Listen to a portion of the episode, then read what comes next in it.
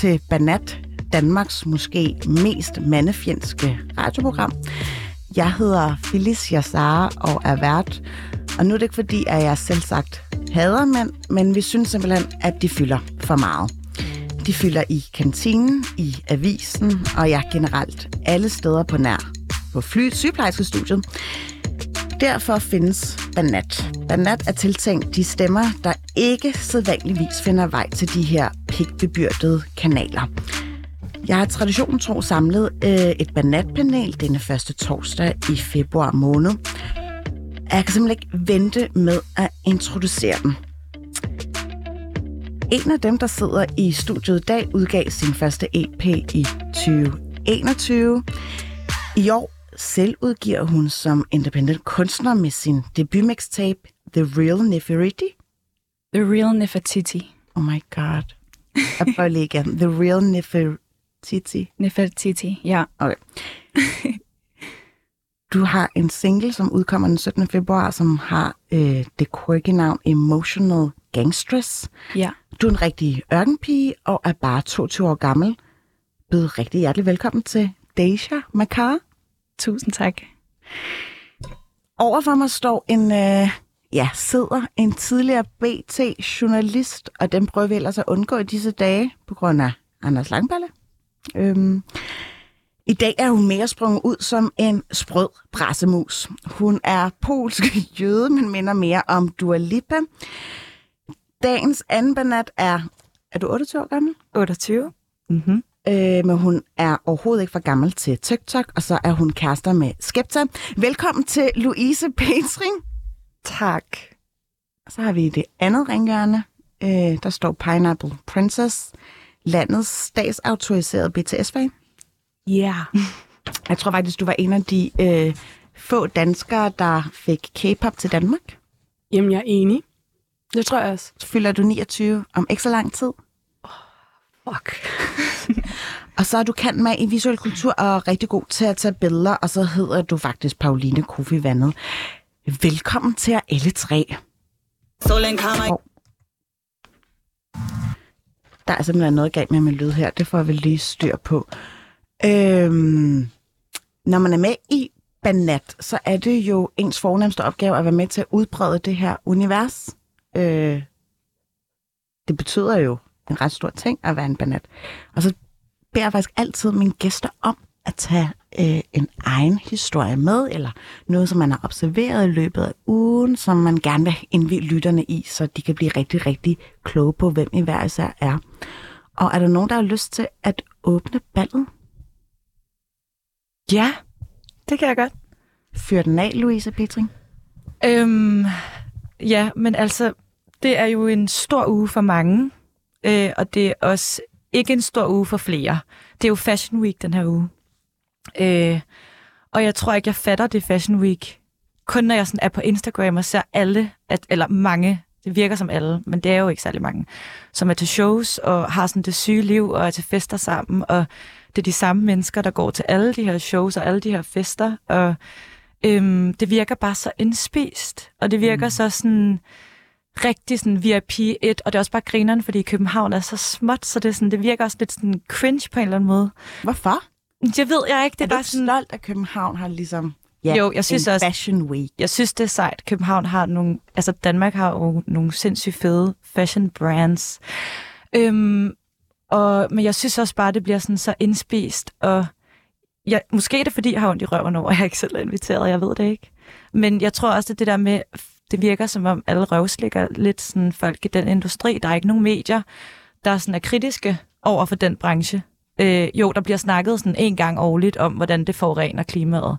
Men når der er Fashion Week, skulle man tro, man sådan virkelig vil gå amok, mm. ikke? Det føler jeg bare ikke, der er. Hvis du fik en invitation ind af brevsprækken eller din DM's, mm. vil du så tage til det? 100. Selvfølgelig. Perfekt. Ja, ja. Hvad, hvad vil du, altså, hvilket mærke vil du drømme så meget, var de inviterede dig? Altså sådan, nu har jeg jo set rigtig mange være til de her shows, og jeg synes, det fedeste, det, det lignede, det var Sax Pots, fordi det var en stor sal, mm. og øh, det så bare fedt ud, og hvis jeg fik en invitation, ville jeg med glæde sidde der, og jeg ville med glæde lave en story, hvor jeg taggede brandet. Øh, så det er også øh, dobbeltmoralsk. Det er lidt hypocrite, men jeg elsker det. Jeg elsker energien. Jeg havde også personligt øh, Fashion Week mest af alt, fordi at jeg synes, det minder om våbenindustrien. Der er nogen, der prøver at tjene penge på at gøre ja, andre sådan lidt ked af det, og det mm-hmm. gør bare fashionindustrien generelt. Altså sådan, Mm-hmm. de lever bare på at være eksklusive, og vi er ligesom the cool kids, og I kan ikke være med, fordi I har det grimme tøj på. Det er jo dejligt at have den fornemmelse. Hvordan har I de to andre med, øh, med Fashion Week? Er du nogensinde blevet inviteret, Deja? Ja, ja, det er jeg. Øhm, altså på den ene side, så, så synes jeg, du har en pointe i det der med, at det er jo virkelig miljøskadeligt, ligesom hele tiden at blive ved med at producere nyt tøj, som man skal ud og købe. Mm. Øhm, men på den anden side, så er jeg også bare en sukker for designer, og har altid været det, siden jeg var lille. Og jeg elsker, altså mere end fashion, elsker jeg bare tøj. Altså jeg elsker at kunne udtrykke mig selv gennem tøj mm. og styling. Men det der med at sådan slavisk at følge en trend, eller en mode, eller at nogen overhovedet sidder og dikterer, hvad moden skal være, for at vi andre skal følge den, det har jeg aldrig været fan af. You just your own. Du har din egen stil. Ja, det vil jeg sige, ja. Hvad siger du, Pauline? Jamen, øhm, jeg, mit kontor, eller jeg sidder øh, på kontor i Øksenhallen, som jo hver sæson øh, jo også ligesom bliver ramt af det her øh, Fashion Week. Og det er nogenlunde det, jeg bliver eksponeret for. Jeg har ikke særlig meget øhm, at gøre med Copenhagen Fashion Week, og jeg har ikke noget ønske om at øh, have et forhold til Copenhagen Fashion Week. Jeg synes, mm. at det er en meget fin pointe, at der ligesom ikke øh, er mere øh, flere kritiske stemmer og mere kritisk røst omkring det, både i forhold til klimabelastning, men selvfølgelig også i forhold til identifikationen og sådan mm. hele det her med, Jeg synes, der er sket noget de seneste par år. Der, altså, man ser mere diversitet blandt modellerne, men det er også bare sådan lidt, I er kommet lidt for sent i gang, venner. Hallo. Mm. Og så har jeg bare lige fundet ud af, okay, vi vil faktisk gerne se, ja, ikke den traditionelle modelkrop. Vi vil også mm. gerne se andre typer kroppe, som bærer noget tøj, som vi andre kan købe. Ja. Mm. Men det, er jo også, det bliver jo bare ret tokenagtigt. Mm. Altså sådan den token øh, sorte pige, eller den ja. token At det er så bare en ny kroppe. mode, som Præcis. så også går af mode igen. Præcis. Så det, jeg synes virkelig, at sådan det der med, ej, men jeg orker det bare ikke. Altså, men jeg tror måske også, at jeg har været en lille tyk pige hele mit liv. Jeg har på intet tidspunkt kunne relatere mig til noget som helst inden for fashion. Så jeg tror måske også bare, at, at jeg ligesom er opvokset med den her, når det er ikke for mig. Det er for en lille flok, og jeg kan lige så godt lade være med at forsøge at prøve at være en del af den her lille flok, fordi det lykkes ikke. Mm. Tror I, der kommer på et tidspunkt, hvor altså, folk tænker, nej, nu, nu findes, nu skal vi få det ned med nakken, Fashion Week. Det lukker og slukker. Der er ikke marked for det. Drømmen. Det kunne jeg faktisk godt forestille mig. Men jeg tror, det tager tid. Mm. Jeg tror, at jeg tror godt, det der med, at man taler jo hele tiden om det her med, at der er hele tiden flere og flere trends, modetrends, flere end nogensinde før. Jeg kunne godt forestille mig, at der kom også et modsvar omkring det Ja. om ikke så længe, så man måske kan lave øhm, en Fashion Week årligt, i stedet for to. Mm. Øhm, fordi, ja, det vil også det vil være et stykke, altså et skridt på vejen. Ja. Ikke? Jeg tror, det ændrer format.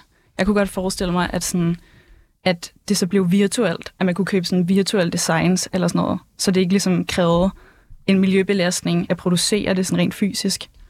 Det tror mm. jeg godt kunne være fremtiden. Men det er jo selve showet i sig selv, som er trækplasteret, at man har lyst til at blive inviteret, og man viser sin flotte invitation til en eller anden nobody, som står og huserer for en eller anden bygning ved Statens Museum for Kunst.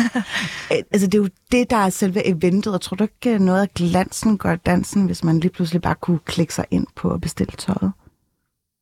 Altså, ikke hvis man kunne dokumentere, at man havde fået et eksklusivt link. Der var du ikke der er sådan eksklusiv.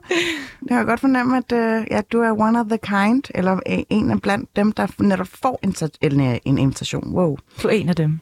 Ja, du, du er en af dem. One of those. Ja, På one of those girls. Jeg ved ikke, om I følger den her Instagram, det gør I nok fantastiske forældre, skud mm. ud. Men jeg synes virkelig, hun har lavet en lige øjet karikatur af, hvad for nogle typer, der dukker op. Nu, nu du er ikke repræsenteret, okay. Leisure. Måske lidt, måske lidt. Nu må vi se. Øh, her første øh, billede, det er en, der kører fuldt blown øh, My Little Pony øh, æstetik. Øh, Og så er der nogle citater, som man bare kan høre, vedkommende siger.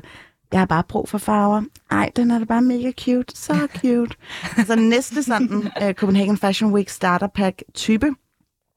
Der kunne jeg se dig selv lidt, Deja, ikke? Der er sådan lidt nogle elementer, Ej, der jeg går igen. bomber jacket blive Men i der er sådan en- 2015. Altså det der med, at, at øh, det slidte look. Mm. Det er lidt hærdet, sådan ramponeret look, ikke? Og de der øh, øjenbryn, som man ikke må vise. Jeg ved ikke, hvornår man har besluttet det. Det ville jeg da gerne have vidst, da jeg var 12 år gammel. Men også bare altså, den gode 90'er nuller brille, Mm. som man bruger i regnvejr. Øh, ja, tusind tak til fantastiske forældre for lige at minde os om det her. Deja, øh, du har jo også taget noget med for at udbrede det her Banat-univers. Øh, det ligger lidt mere i den eksistentialistiske ende. Jeg elsker, der er nogen, der ligesom tager ja, noget, som ikke er så overfladisk som fashionindustrien. Men hvad har du taget med i dag? Hvad ligesom fylder meget på din tallerken, pt? Jo, altså øhm, for tiden så tænker jeg meget over øhm, det der med at sætte børn i verden. Ikke fordi, at jeg selv har travlt med at gøre det øhm, forløbig, men jeg tænker mere over det sådan generelt, hvad for en konsekvens det har at sætte børn i verden, og om det er overhovedet noget, jeg har lyst til i fremtiden. Altså både, hvad for en konsekvens det kommer til at have for mig selv og min karriere og mit eget liv, men også, men endnu mere måske, for, altså den konsekvens, det kommer til at have for det barn. Altså hvad er det for en verden og for et samfund, det kommer til at vokse op i, hvor der blandt andet er Fashion Week. Men hvad har kickstartet den der frygt? Øh, jeg kan faktisk huske min lille, lille sød, der kom til verden i dag fra 17 år siden. Der blev jeg bare sådan lidt pludselig bevidstgjort, holy shit. Og jeg var godt nok også selv øh, 15 år gammel, der er 15 års forskel. Jeg var sådan, holy shit, øh, det her barn. Jeg er reservemor for det. Det kræver virkelig meget ansvar. Men hvad har ligesom kickstartet din sådan, ja, skepsis? Jamen, jeg tror blandt andet, at jeg ligesom øh, har startet min den her karriere i musik, øh, og er meget dedikeret til mm. den. Du kommer med en ny sang øh, den 17. februar. Yes. Jeg har faktisk lige taget en lydbid med, fordi at, øh, jeg var lidt nysgerrig på at høre, hvordan det lyder. Mm-hmm. Kommer lige her. Stolen karma, you gon' get my gold and my gun is so expressive. I'm so reckless. So don't be fooled by your side, you can see it in my eyes. Tror du, du ikke kan lave sådan en her sang, hvis du får børn? Jeg vil aldrig lave den samme sang to gange, men øhm, jeg tænker meget over det der med, som kunstner øh, og som businesswoman, om man har tid i virkeligheden til at have børn, på den måde, jeg i hvert fald gerne vil gøre det på. Jeg ved ikke, om jeg har lyst til at, at øh, have en nanny til at opdrage mit barn, eller at lade mit barn vokse op i en institution. Øhm, ja, det er blandt andet sådan nogle ting, jeg tænker på. Og så tænker jeg også bare på den måde, man ligesom vokser op i dag, og den måde, man er sammen på, og sociale medier, og hvordan det påvirker en. Altså, det kan være svært at navigere i. Og mm. det kan være svært at være forældre til et barn. Er du glad for, at det ikke er alle, der har den samme tanke som dig? For ellers så vil jo civilisationen ophøre. Altså, jeg er jo glad for, at jeg selv er blevet født, kan man sige. Men øhm, det er jo en balance. Altså, der er blevet flere og flere børn i den her verden, og flere og flere mennesker. Så ja,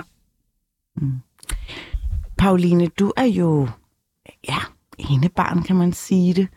Du er den, ja, jeg vil ikke sige efternøler, men den sidstfødte i en flok af tre. mm-hmm. I vil også gerne have børn. Vil I ikke?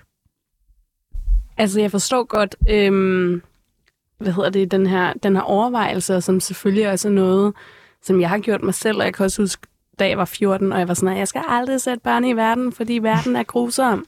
øhm, og så svinger den sådan lidt op og ned. Og så nogle gange synes jeg, det er sindssygt fedt, øh, mm. ideen og tanken, men det er jo et meget egoistisk øh, projekt.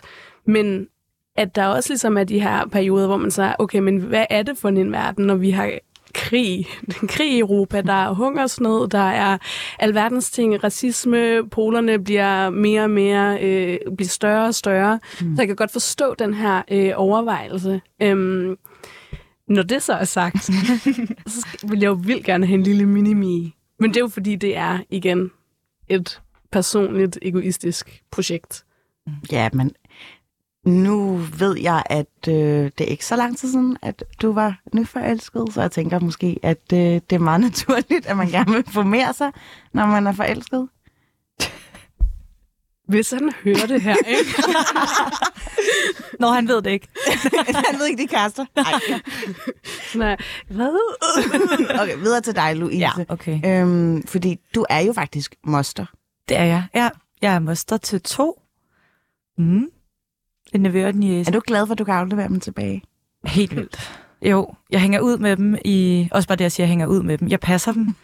I, jeg hænger ud med dem på to og fire år i sådan tre timer, måske, og sådan død nær efter. Og ekstremt træt. Og sådan, jeg synes jo ikke, det er sjovt at lege mere end fem minutter. Så keder jeg mig. Så sender jeg dem tilbage til moren og faren. Og så er jeg sådan, mm, Jeg Nu tror skal jeg faktisk, hjem. du lavede sådan nogle TikTok-videoer med dem. Jeg har lavet en TikTok-video med den ene. Du får mig til at lyde som om jeg er sådan en viral TikTok. I wish. altså, um, one day. One Nej, day. men altså, jeg kan sagtens følge jer begge. Altså sådan virkelig. Jeg tror, jeg, sådan, jeg tror gerne, jeg vil have børn, men jeg kan også godt være sådan... Øh, det, det sådan... Det, det, jeg kan ikke mærke det i brysterne endnu. Altså, jeg er 28. Mm. øh, eller i underlivet, eller noget. Men, men sådan, jeg, altså, jeg ved, jeg vil det. Øh, men, men jeg synes også, det er sådan, jeg, jeg kan godt få de der tanker også, når jeg tænker over det. Mm. Og jeg synes, det er virkelig nogle gode tanker de tanker, det der med, som uh, Deja fortæller, også Pauline for den sags skyld med, at verden er sgu lidt et hæsligt sted. Er det det, der, altså, der gør Ja. det? Okay. Altså, verden er, er nøjeren, og der sker mange ting hele tiden, og folk har det skidt. Mange har det skidt.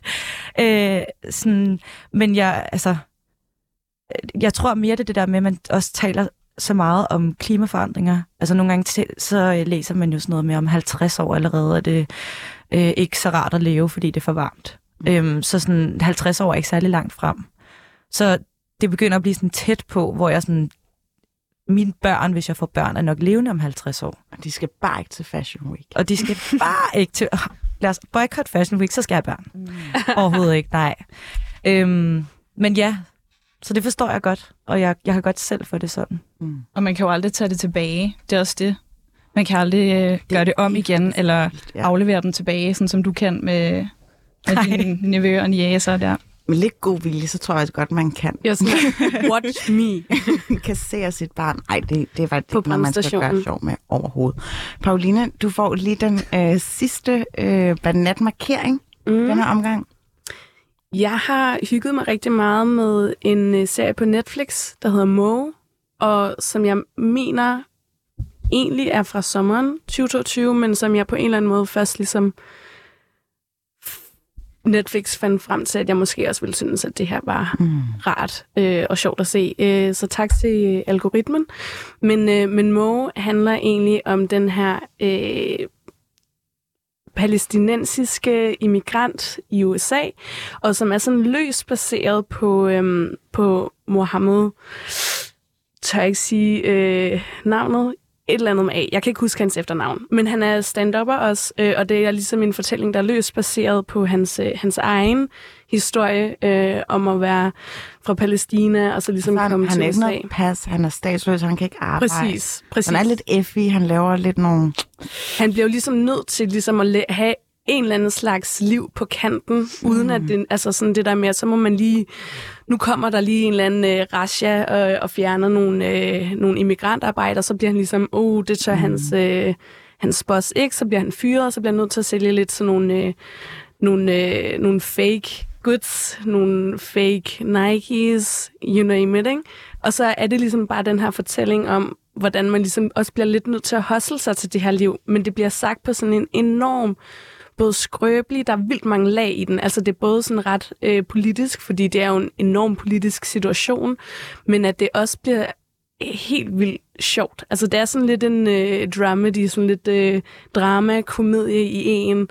Øhm, der er en af mine yndlings, øh, nu kigger jeg også over på dig, Louise, men øhm, Okay. som er sådan, øh, så bliver han ligesom spurgt, øh, hvor kommer du fra? Han er sådan, "Jamen, jeg er fra Palæstina. Og så er de sådan, hvad, øh, Israel? Og sådan sådan, oh ja, yeah, that's a branding issue. Mm. Du ved, så sådan den her, øhm, Han tager pis på Israel og Palæstina. præcis. Ja. Ja. Jeg har også set Mo, og jeg vil anbefale den til alle for at se den. Også bare for at få et godt grin, fordi han er faktisk øh, en, der ligesom bringer lattermusklerne i spil, for at ligesom bruge den vending. Når I siger Mo, så tænker jeg på en, altså M-O-G-E. Jeg tænker, det ikke er sådan det sted. Hvordan er det sted? Altså ikke ligesom Joe Mo, nej. Bare, bare MO, som Okay, Mo. Mo. Jeg tror Mohammed. bare, ja, præcis en forkortelse af Mohammed. Okay. Har du set den, Deja? Har du hørt om den? Okay. Nej, Men Jeg øhm, ikke. jeg, jeg er glad for, at du tog den med. Jeg er også glad for jeres andres emner i øvrigt. Det ikke fordi, at du får positiv særbehandling. Øv. Men, øhm, men den er nemlig ret øh, god.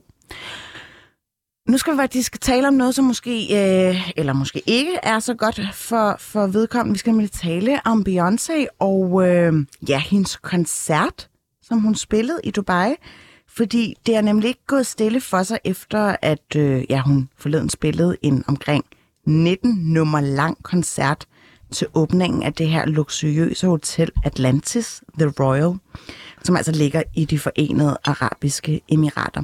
Og der er rigtig mange, der kritiserer den her øh, altså superstjerne, som Beyoncé jo er, som slår sig op på at være feminist, men samtidig også som støtter LGBT plus personers rettigheder. Fordi hvordan kan man give en koncert i et land, hvor homoseksualitet kan blive straffet med døden? Banats, nu kigger jeg på jer.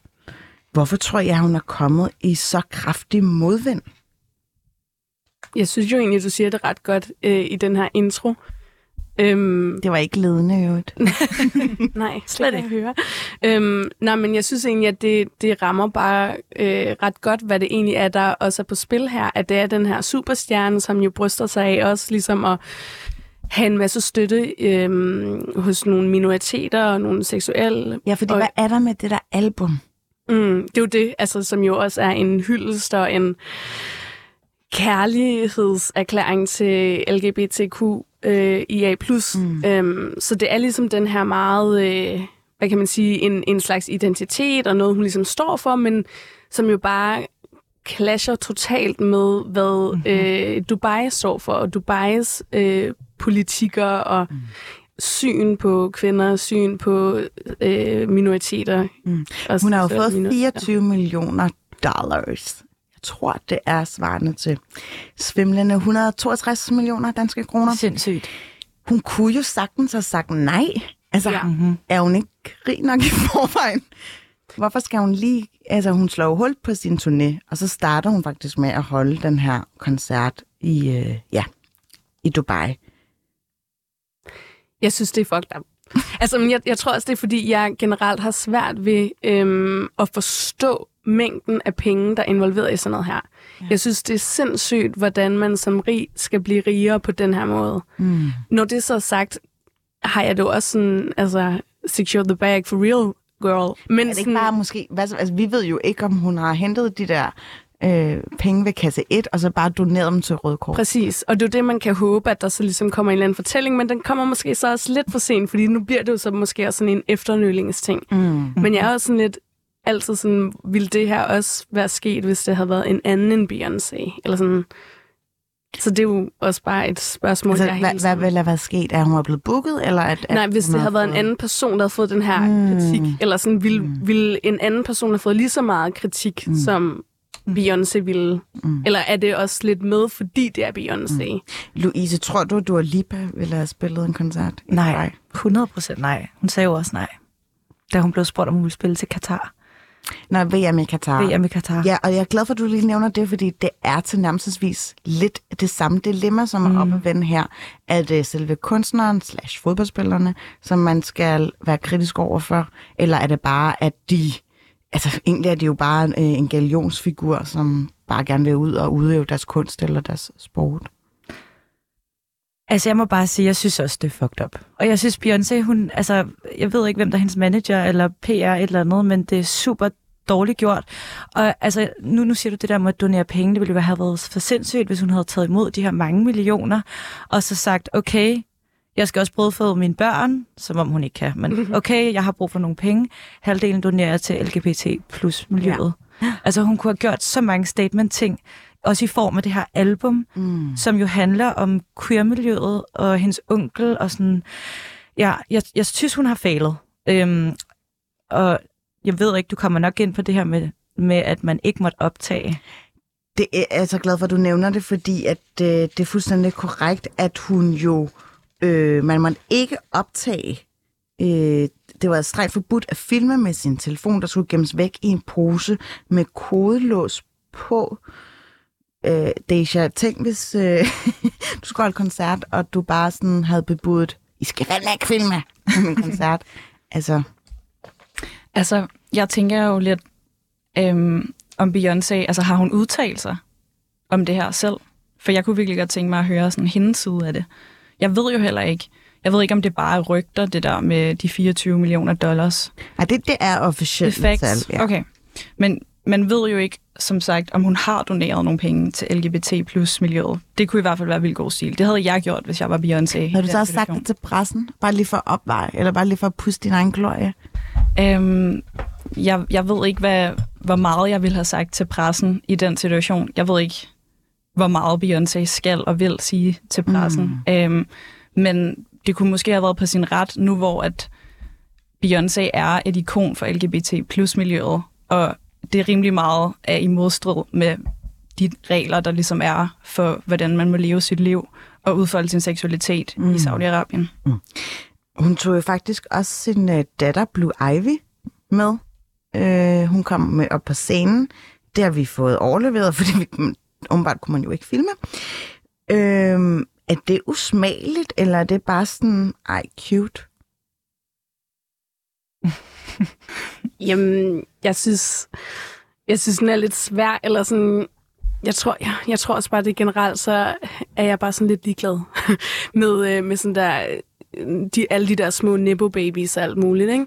Men sådan, jeg synes, jeg synes Hvad er bare, en Nepo baby? Øh, det er en, øh, en nepotisme baby. Altså de her øh, Ej, jeg elsker det udtryk, det har jeg aldrig hørt før, oh. jeg begynder at bruge. It's the best. Det var jo øh, bare lige en hurtig introducering. Øh, hvad var det, hun hed? Øh, hende, hvis negle jeg lidt har kopieret. Hailey? Bieber. Ja. Som jo er øh, en Kæmpe The Baldwin. nipple ja. Øh, og som jo ligesom... Øh, Selv har lukreret på efternavnet. præcis. Og så hun blev set med en t-shirt, hvor der stod Nepo, Baby, og alt var sådan, oh my god, hvad kritik af Hollywood, og så videre. Og så folk bare virkelig snakket om, at øh, ja, så længe du er omgivet med, øh, ja, med, øh, med et efternavn, så åbner det jo døre. Mm. Lidt ligesom i alle mulige andre henseender. Når Ja. man medvirker i Banat, så åbner det også døre. Håber. Nej, men altså sådan, Blue Ivy er måske min yndlings Nepo baby, men derfor er hun stadig også bare en Nepo baby, og får ligesom den her øh, kæmpe, hvad kan man sige, scene. Og på en mm. side er det et meget cute oh, mor datter moment, og de er begge to vildt dygtige. Og på den anden side er det også bare sådan der, åh, for meget, men jeg synes meget af det, man skal se på i det her, er signalværdien. Altså, hvad er det, det betyder, når Beyoncé performer i Dubai? Hvad er det, det betyder, når Beyoncé tager sin datter Blue Ivy med på scenen i Dubai? Altså, ja, det er den her i Tænk, hvis Dubai-del. regnbuebind på. Blue Mm. Ivy. Jamen, Havde det gjort en forskel? så havde det gjort en lille forskel, fordi så er der i det ikke kommer mindste... på scenen. Nej, præcis. Og det er det, sådan, fordi så vil der være en slags italesættelse af, ja. jeg forstår godt, det jeg gør er kontroversielt. Nu skal I se, at jeg er bevidst om det her. Altså lidt sådan, apropos mm. Katar og hvad hedder det, det der fodboldarmbind og alt muligt, ja. ikke? Så sådan, det er den der signalværdi, jeg synes, der er ret øh, der er på spil her, og som jeg synes, der er virkelig problematisk, at der på ingen måde er blevet adresseret ordentligt. Mm. Man kan ikke lade være med at tænke på, at der er grænser for, hvad man som sanger behøver at forholde sig til, når man bare gerne vil optræde med sin musik. Ja. Der Øhm, er grænser. Nej, nej, nej. Ej, nej, altså, øh, jeg tænker, at når man har et stort publikum, og man har ekstremt mange fans, og man er Beyoncé. Altså, jeg sendte Beyoncé et fanbrev, da jeg gik i 5. klasse. Altså, det er sådan, jeg har været... Og du har ikke stoppet med at skrive til. Og jeg skriver stadig, og vi skriver nu. og hun hedder Beyoncé og bor i Køge. og altså, jeg, er sådan, jeg elsker Beyoncé, men jeg tænker faktisk på noget med alt det her. Sådan, jeg føler også lidt, tiden er, er løbet fra Beyoncé på en eller anden måde. Jeg, jeg, jeg, sådan, jeg er ikke lige så stor fan af hende længere.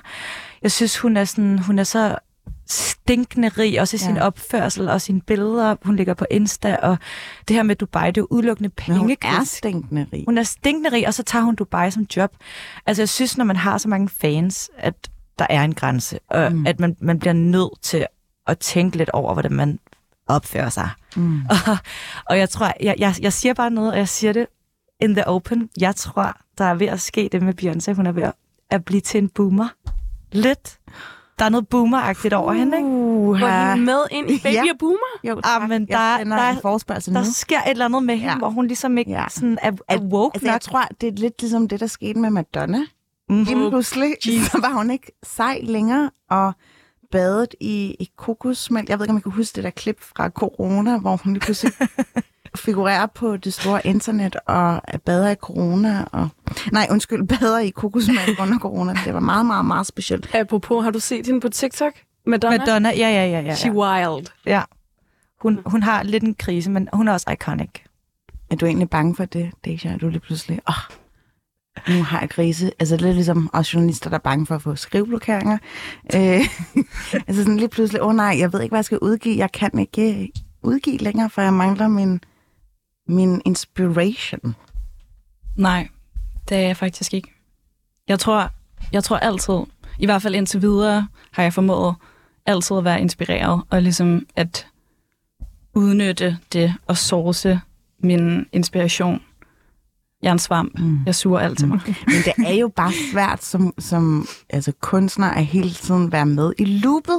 Og især også bare, altså man ved det jo ikke, når man laver et album nummer 100, som Beyoncé jo er kommet ud med, og så bare sådan, shit, er det i takt med tidsånden? Hun har jo faktisk på papiret måske løst opgaven til UG. Hun har jo dedikeret det til sin øh, afdøde onkel, kunne jeg forstå, som har været øh, queer.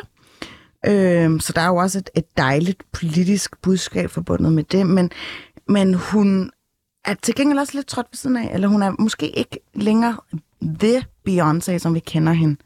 Er, er du ikke virkelig bange for, at lige pludselig, shit, Øhm, nej, jeg, jeg synes, det er meget fint, at kunstnere udvikler sig med tiden. Jeg synes ikke, jeg har ikke noget behov du synes for... ikke, hun er faldet af på den? Altså, jeg synes... Nej, det synes jeg ikke. Altså, jeg, jeg er vild med det nye album. Øhm, og jeg synes også, det er fint, at man ændrer sig. Jeg tror på, at hvis man ikke ændrer sig, så er man død. Alt, der er levende, det ændrer sig med tiden. Og jeg synes, jeg har ikke noget behov for, at det skal være det samme hele tiden. Det skal være den samme Beyoncé, eller at det skal være den samme Deja Makar en dag. Altså, jeg, jeg kan godt lide change. Det vi ligesom ved, det er, at forandring er jo ligesom det evige permanente. Uha, der lægger jeg lige noget fra en kajolæske. vi skal videre til øh, det næste emne, men øh, ja, vi skal lige have en skiller.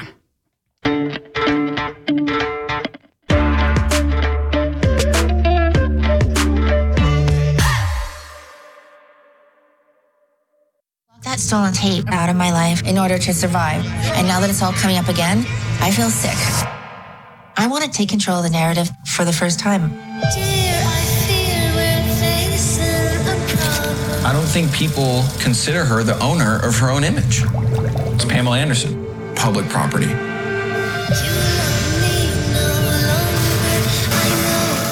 I didn't feel like I had a lot of respect. Did you want to be a serious actress? I am a serious actress. I had to make a career out of the pieces left. But I'm not the damsel in distress. I put myself in crazy situations and survived them.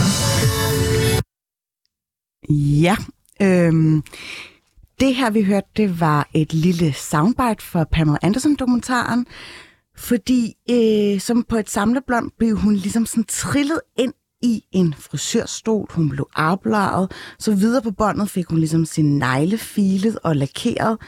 Dernæst tog det ligesom alt tøjet af hende.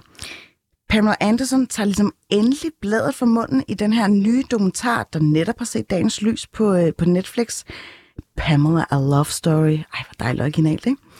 Det er øh, et selvbiografisk værk, hvor den 55-årige tidligere Baywatch-stjerne tager den styrepind, hun aldrig selv havde haft eller fået, i sine egne hænder. I alle tre har set øh, Netflix-dokumentaren om Pamela Anderson. Jeg vil bare lige spørge jer sådan indledningsvis, hvad?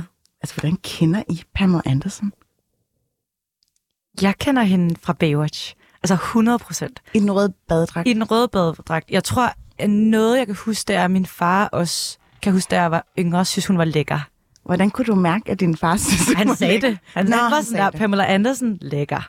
Så var jeg sådan, okay, du synes, hun er lækker, så Baywatch var sådan, hun er flot. Hun er, hun er den der frække, der løber på stranden. Men jeg kendte intet andet til hende nærmest. Mm. Hvilket også er derfor, jeg synes, dokumentaren var ekstremt spændende. Mm. Hvad med andre? Er det det samme? Altså, jeg kendte heller ikke så meget til hende, udover, jeg bare havde sådan et visuelt billede af hende, og så den der ikoniske Bob Wire øhm, tattoo, og det afbladede hår, store bryster, altså ikonisk, øh, men jeg tænkte mere på hende som en model. Jeg vidste, altså jeg, har, jeg vidste godt, hun var med i Baywatch, men jeg har aldrig set Baywatch. Øhm, så ja, jeg synes også, det var meget interessant sådan at, at se mere personen bag den der karakter. Mm. Jamen, det er meget det samme. Altså, hun beskriver også selv, hvordan hun nogle gange bliver fanget i den der karikatur, der er skabt af hende. Og det er præcis sådan, som jeg ser hende. Mm-hmm. Altså, eller så hende. Jeg kan i hvert fald huske, hun også figurerede filmen, øhm, hvad hedder The Scary Movie, nummer et eller andet, hvor hun også tager lidt pis på sig selv, Mm. med the, fordi The Scary Movie gør jo altid lidt grin med gyserfilm eller andre film, og der tog hun virkelig tyk, tyk, tyk grin, øhm, eller lavede tyk, tyk, tyk grin med sig selv. Hvad synes I om den?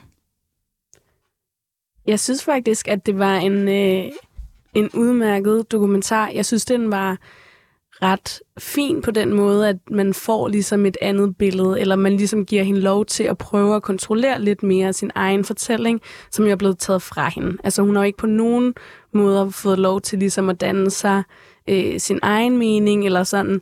Hun er aldrig blevet taget seriøst, kan man sige. Og det synes jeg egentlig, den her dokumentar gør ret godt op med, og egentlig giver hende en stemme.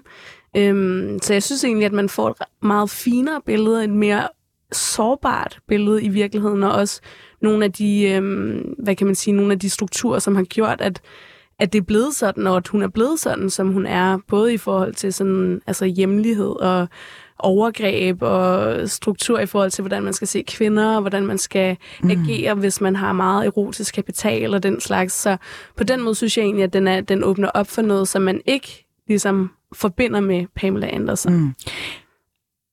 Var der nogen af de her sekvenser undervejs, hvor I tænkte, okay, øh, det bryder fuldstændig med det billede, jeg har af hende? Altså, jeg synes, at det var virkelig fedt at se, at hun ligesom tog magten tilbage. Jeg synes, det var ligesom sådan den underliggende, det underliggende budskab af hele dokumentaren. Det der med, at hun på nogle måder ligesom har været et offer, både for seksuelt overgreb øh, og for medierne. Øh, men nu har hun ligesom taget magten tilbage og også brugt det momentum og den berømmelse, hun har fået på sit udseende til at skabe opmærksomhed på vigtige øh, ting som aktivisme. Det synes jeg var ret sejt. Det vidste jeg faktisk slet ikke om hende. Og så synes jeg bare, hun virker sådan ret Ja, cool og prøv, prøv lige bare lige at løse, øh, løfte sløret for, hvad det er for en aktivisme, hun øh, ligesom kaster sig ud i, eller har er engageret i. Altså dyrerettighedsaktivisme mm. øh, og sådan anti-pelsindustri. Øhm, og sådan veganisme og vegetarisme. Så ja, Pe- PETA, er det ikke det, der Jo, Jo. det er det lige netop. Louise Petring, øh, lige pludselig så møder du jo Pamela Anderson i en alder af 55. Er hun lidt mere interessant nu? Øhm, det synes jeg er svært at sige. Altså, jeg synes jo, ud fra, at- altså, da jeg så dokumentaren, lige fra da hun var ung til nu, hvor hun står i, i slutningen af dokumentaren, står hun på Broadway-scenen og er Roxy i Chicago, og det er sindssygt ikonisk, synes jeg, at hun sådan, det der, du også sagde med, hun tager sin magt tilbage. Øhm, jeg vil sige, efter at have set den her dokumentar, jeg er kæmpe fan. Altså, og det er både sådan fra da hun var mega ung til nu. Jeg synes, hun er sindssygt inspirerende. Jeg synes, hun er meget mere blød, end jeg troede. Meget mere reflekteret, også over sit eget liv. Altså sådan, jeg, jeg synes, hun, hun virker sådan ekstremt klog, øh, og har oplevet nogle sindssyge ting. Jeg elsker den der måde, hun bare er, li- sådan, er meget i nuet på. Mm. Mm. Og som du selv sjov. siger, altså hun ender jo med at øh, være Broadway-skuespiller. Mm-hmm. Og øh, hendes, hendes karriere, hun siger på et tidspunkt, det er legendariske med, at hendes bryster har faktisk haft en større karriere end hende selv. Mm. Og øh, der er også masser af klip, hvor der er nogen, der ligesom spørger, øh, vil du gerne være øh, en seriøs skuespillerinde, hvor hun så svarer, men jeg er en seriøs skuespillerinde. Altså allerede der, så er det ligesom om, at hun bliver bare ikke taget alvorligt. Og det er jo klart, når hun ligesom bliver mast ind i Hollywood, og bare bliver bannerført som den her smækre blondine, som bare, altså dybest set bare gerne vil blive loved. Det er nok derfor, hun øh, har den der vekslingvirken mellem den ene kæreste efter den anden. Altså, hun er virkelig en professional dater, og bliver gift op til flere gange. Og øh, endnu vigtigere, så er der jo den her famøse sexvideoskandale, som bare lige opsummerende, øh, hende og hendes øh, husbånd, som jeg lige har glemt navnet på, Tommy Lee. Ja. Ja. Han, øh, de får, eller de, der bliver begået indbrud. Øh, hun er lige født med deres første øh, søn. Bemærkede egentlig, at, at hendes to drenge, Dylan og Brandon, er jo direkte copy-paste Ja. Beverly Hills. Ja, jeg tænkte seriøst over det. Nå, jeg troede, det var noget andet, faktisk, fordi øh, hendes ældste søn, Brandon Lee, er jo sådan co-producer på den, og det synes jeg egentlig er et kritikpunkt til dokumentaren, i forhold til sådan, at man virkelig ser de gode ting, men man ligesom spørger ikke ind til, om du også venner med Julian Assange, hvordan, altså voldtægtsanklager, du ved sådan, så der er ligesom et meget sådan fint, poleret billede af hende, som jeg jo synes, at man jo også bare lige skal tage en mente, at det er vidderligt hendes ældste søn, der er co-producer, som jo mm. også medvirker i dokumentaren. Altså, vi ser jo, som hun bærer i sin favn, som er bare spæd, da, der blev begået det her indbrud mod deres hjem, eller i deres hjem, hvor øh, en række sex, altså en række videoer, hvor der er øh, sexscener, ligesom bliver distribueret, fordi at øh, den her forbryder, altså tyv, har stjålet dem, og så set de her videoer, opdaget, holy moly, okay, det er Pamela Anderson med Tommy Lee, som har sex på deres båd, som har sex på alle mulige øh, hjemlige lokationer, som man jo gør, når man er private, og som lige pludselig bare bliver exposed, exposed for hele offentligheden. Mm. Havde den gået i dag? Nej. Nej. Nej, det tror jeg heller ikke. Altså, prøv lige at sætte et par ord på, for jeg synes, det er vildt interessant, den der lidt øh, tiltrængte kulturforandring, der har jo været, og vi kender det måske også lidt fra den der øh, med, med generation Kim Kardashian. Altså i bagklodskabens klare lys, så må vi jo bare kende, at der er sket noget på det område. Hvorfor tror jeg, at vi vil være bedre til at sige fra over for det nu, end det var dengang? Fordi hun blev totalt sådan ført bag lyset. Der er jo ingen, der stiller spørgsmålet, øh, hvad med privat ejendomsret? Mm. Men hun siger det altså også ret godt selv. Til sidst, så siger hun, øh, jeg er den første, det går ud over ever. Mm. Det er aldrig sket før. Jeg vidste ikke, hvordan jeg skulle navigere i det. Øh, det her direkte sådan tyveri. Øh, der er nogen, der har stjålet mit sextape, og der er nogen, der har udgivet det, uden jeg har givet lov. Mm. Så det, altså, det, det vil ikke gå i dag, fordi man kender til det. Og heldigvis, så er det noget, man snakker om. Øh, altså, jeg fik jo helt ondt i maven, da jeg så det her i dokumentaren. Mm. Fordi jeg sådan, jeg prøvede virkelig at sætte mig ind i hende og Tommys øh, roller. Og så fik jeg sådan virkelig ondt i maven. Tænk at have noget så privat, som bliver stjålet og så lækket til mm. hele verden. Altså, det, var, det må have været frygteligt. Jamen, det var sindssygt. Altså sådan, og det er det der med, at der jo ikke været de samme værktøjer, redskaber og sådan sprog for, hvad der sker for en, når man får lægget noget uden sit samtykke. Mm. Og det er vi bare blevet trods alt lidt bedre til at tale om øh, i dag. Så det er jo en klar sådan kulturændring, der er sket der. Og, og det er jo kun gennem trial and error i Præcis. virkeligheden, fordi det var før internettet, men det er i virkeligheden et internetfænomen, som nu ligesom, fordi vi har haft så meget dårlig erfaring, er vi blevet, har vi besluttet at regulere det mere, ikke? Mm. Og straffe det. Hun blev faktisk også tilbudt penge, så at øh, de her ophavsmænd kan få øh, fuldbyrdet ejerskab over de her videoer, hvor hun så dermed takker nej. Og øh, de ender jo også med at sagsøge de her mænd, øh, som har distribueret øh, videobåndet, og ender med at øh, lidt trække stikket fra, fra selve det der øh, retssag, fordi hun er gravid med sit andet barn, og hun simpelthen ikke kan overskue det, hun ikke vil påføre barnet stress, hvilket jo er fuldstændig legitimt. Men jeg kunne bare godt lige have en hurtig diskussion af sådan, fordi vi husker jo stadig med Paris Hilton og Kim K, som jo også lavede sextapes, og øh, de brugte jo til at skabe en karriere, men for Pamela gik det jo fuldstændig den lodrette vej. Mm. Hvad tænker om det? Jeg tror igen, at det også handler om, at det var noget af det første. Altså, og så tror jeg måske også, at Pamela er en, eller sådan fremstående i hvert fald i dokumentaren, som en ret romantisk anlagt person, mm. som egentlig er meget sådan skrøbelig og sårbar. Og jeg tror på ingen måde, det har været i hendes interesse ligesom at have det her udbredt. Altså sådan, jeg tror i virkeligheden, altså snart svært imod, ikke? Altså sådan, for hende har det virkelig været en intim ting, fordi hun er dybt forelsket ja. i, øh, i Tommy Lee, ja. hendes mand. Ja. Bare lige, øh, vi skal til at runde af nemlig. Altså, øh, hun fortæller jo gentagende gange, hun skal svare på spørgsmål relateret til hendes krop, navnlig de her bryster. Men hendes krop var jo også bare det, hun blev kendt for. Er det ikke fair nok, at der blev stillet de der spørgsmål? Hvad siger du, Deja? Øhm, som hun også selv siger øh, i dokumentaren, bliver der bare nødt til at være en grænse for, hvad man ligesom spørger kvinder om, eller mennesker om i det hele taget. Og det er et meget personligt spørgsmål, øh, at spørge nogen, om deres bryster er ægte. Og jeg synes, at det er virkelig uhøfligt og upassende. Mm. Det er min mening. Ja. Godt, øh, så fik vi lige talt om øh, Pamela Anderson. Pamela A Love Story, som den jo hedder. Øhm, jeg, det, det er nok det største kritikpunkt ved øh, dokumentaren. Der kunne jeg godt måske ja, have brugt det lidt mere original take end bare A Love Story. Men øh, herregud. For nu skal vi nemlig til noget fuldstændig overdrevet, øh, hvad skal jeg sige, øh, national krise øh, situationes. Fordi 137 års supermarkedshistorie er snart endegyldigt slut. Supermarkedsgiganten Coop har i tirsdags meldt ud, at Irma lukker som dagligvarerbutik, og snart kan man derfor udelukkende kun købe Irma-varer i andre butikker i Coop-koncernen. Lukningen af Irma er ligesom en del af den her større kabale, der ser ind i totalt underskud på 60 millionbeløb i 2022. Det er faktisk det største i hele koncernens historie.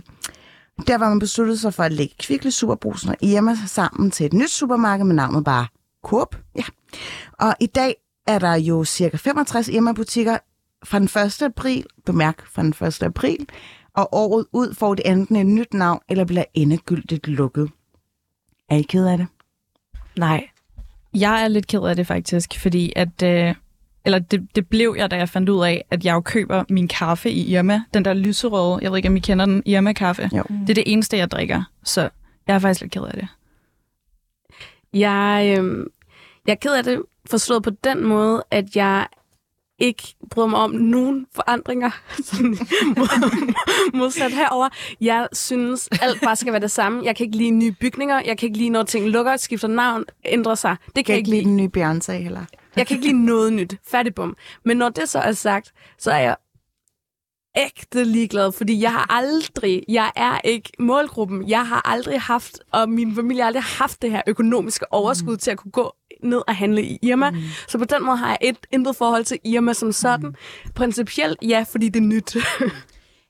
En, jeg ved, der ikke er ligeglad, og vi skal nok komme tilbage til dig, Louise Petring, men det er, fordi jeg ved, at vi har en på telefon. Har du lige lyst til at gøre dig selv til kende her i studiet? Ja, hej. Hej. Øh, jeg har ikke lyst til at sige dit borgerlige navn, men jeg har bare lyst til at præsentere dig som en, der har lavet vedvarende stories på Instagram omkring Irma Gate. Altså, jeg kan, øh, der har simpelthen ikke været andet content fra din side om bare Irma, Irma, Irma, Irma, Irma. Og nu bliver du altså nødt til at fortælle, hvem er det, jeg taler med? Det er Nafisa. Øhm, ja, jeg ved ikke, hvor meget intro der skal være. Jeg Nafisa, tror, jeg vil altså- holde lidt anonym.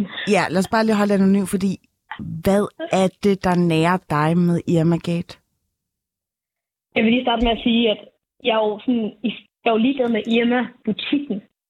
Men det er Irma, reaktionerne af lukningen, der bare har sat ild i mit selv. Øh, til dels fascination, men også bare provo- jeg er faktisk virkelig provokeret. Ja. Øhm, Hvad er du provokeret af? Ja, den manglende selvironi, tror jeg, øhm, først og fremmest fra folk. Øh, nu har Fakta og alle de er jo også lukket for nyligt. Mm. To butikker, som faktisk, øh, hvis, jeg, hvis jeg skal gå ned i den der øh, nostalgi, har betydet rigtig meget for mig. I forhold til det der, jeg kom som barn, det der, jeg handlede ind, jeg kender fucking Fakta, jeg gå ud og ind hver eneste flise. Øh, og jeg, så jeg kan godt sætte mig ind i, at det er træls, når noget ændrer sig. Øh, og det var også en, der nævnte derinde, det der med ikke at kunne lide forandring. Mm. Når det så er sagt, Så når, øhm, jeg ved, jeg tror, det er Heartbeats, der har været kronik, og der har været noget Berlingske, og der har været Euroman, og der er alle mulige Der er ikke det mennesker. medie, som ikke har skrevet om Irma, og det er mest sådan holdningstilkendegivende alt sammen. Ja. Og ikke bare altså, på en måde, hvor at de beskriver, at alle andre mennesker, ansatte, øh, pøblen, der er de mennesker, der forstår sig på kvalitet. Der er de mennesker, der har rettigheder på deres arbejde, og så er der alle andre slaver, øh, og folk, der ikke kan finde ud af at købe andet end burhøns. Øh, eller buræg.